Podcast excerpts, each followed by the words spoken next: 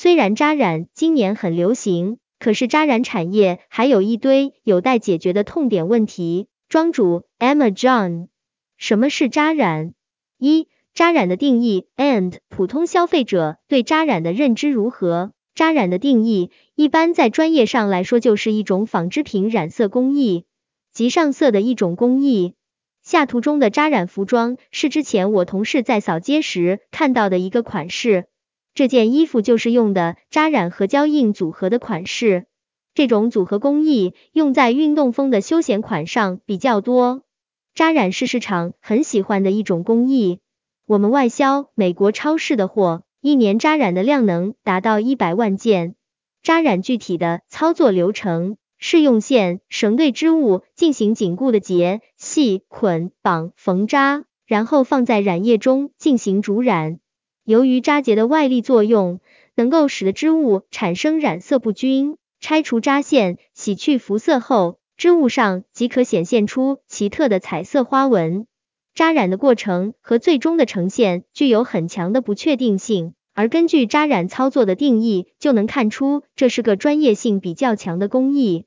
但在行业发展上，现在已经没有多少能够成熟掌握整套扎染工艺的工人了。并且因为扎染的过程中有可能存在化学污染，使得扎染的发展受到了一定的阻碍和限制。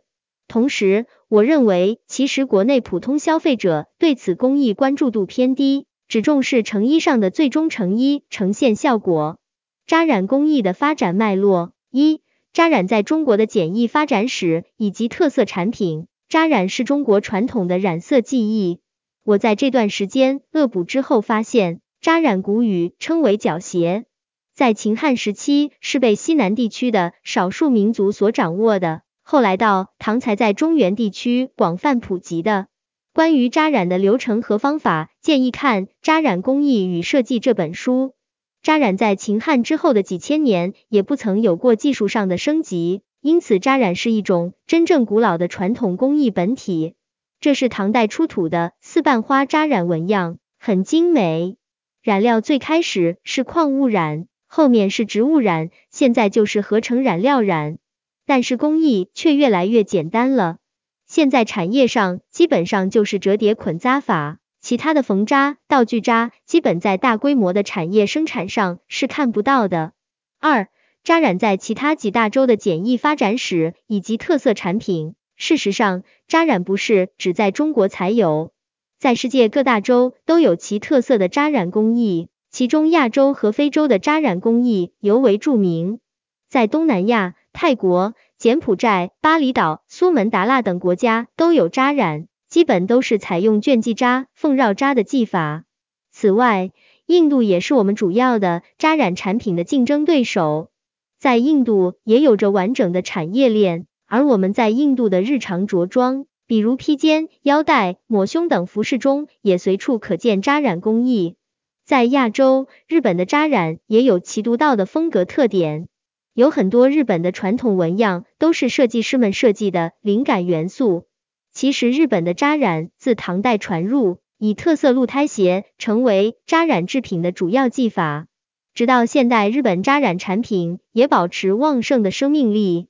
此外，扎染工艺应用的比较多的就是非洲了。非洲扎染特色以植物、动物、人物纹样最为生动，例如南非马达加斯加双色扎金染为特色。扎染目前在国内的主要产业集结地区和区域特点。接下来我们来了解扎染目前在国内的主要产业集结地区以及各地区的特点。自从二零一四年左右的环保要求开始。扎染产业就从广州转移到长三角地区了，然后由于成本因素，现在又转到山东等中原地区了。按照我们现在所接触到的产业集结地区来看，目前面料扎染我们可以在浙江绍兴来做，而成衣扎染则可以在江苏淮安和山东枣庄或者江西南昌等地来操作。少数民族聚居的云南和贵州等省虽然也有扎染出品。主要还是以设计师作品居多。作为产业来看，云贵等地的扎染产品实际产量比较少，价格也比较贵。但在融合了多民族文化后，其图案会比较复杂，也更好看。这是我所了解到的，也许还有其他地区，我不知道，也未可知。上图中是山东枣庄的扎染厂，图中工人正在进行螺旋纹的成衣扎染。这张图中白发的工人也说明了这一工艺目前面临着无人传承的艰难现状。总体而言，国内的扎染产业的从业人员均是中老年为主，基本很难找到年轻的新鲜血液了。国内各主要产业集结地区都有其各自的特点，浙江绍兴大多可以做面料扎染和成衣扎染，价格在中等水平，花型也可以炒作操作稍微复杂些的图案，但是中间商比较多，需要特别加强品质控制，否则会严重货不对版。胶漆是比较可控的，山东枣庄只能做成衣扎染，目前不能做面料扎染，成衣扎染的花型也只能做简单的花型，但是价格比绍兴要便宜一成左右。胶漆有延期的情况，需要不定时抽查进度的。江西南昌目前也是只能做成衣扎染，也是偏简单的螺旋形等形状，价格比枣庄的还要便宜一点。胶漆需要长期派人跟踪才能有所保证，花型也是需要专业人员跟进才能在大货中尽可能的有保证。江苏淮安目前能做些复杂的成衣扎染和扎吊混合工艺产品，面料扎染目前还不能做，价格比绍兴要贵一到两层，但是质量比较有保障，胶漆也基本可控。最后我再来说一个比较特别的产地，广州。广州曾经是全国服装的重要生产地和集散地，以上所有的特点在广州均能包含。环保令之前的广州可以说是扎染的最佳选择，面料、皮料都能染，图案和花样也有很多选择，质量和胶漆也可控。但是环保令后，广州基本上只有底料的面料扎染还有完整的产业链存在，成衣扎染基本上是很少了。扎染的特性以及目前所面临的痛点讨论。一、扎染特性。扎染特性，扎染在工艺上分为扎结和染色。扎结过程是决定最后染色效果的关键。扎结常见的方法有以下几种：一、有以针线缝制为主的扎结方法，平缝扎、折缝扎、卷缝扎、跟缝扎、叠缝扎等；二、有借助于道具的扎结方法。帽子扎、包物扎、波纹扎、夹板扎。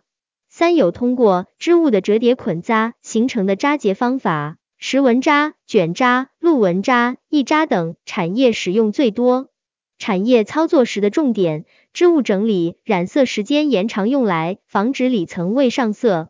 还有就是熟练的工艺分解流程的复刻，选择的扎结工具与材料，扎结时用力的大小，织物扎结的松紧等。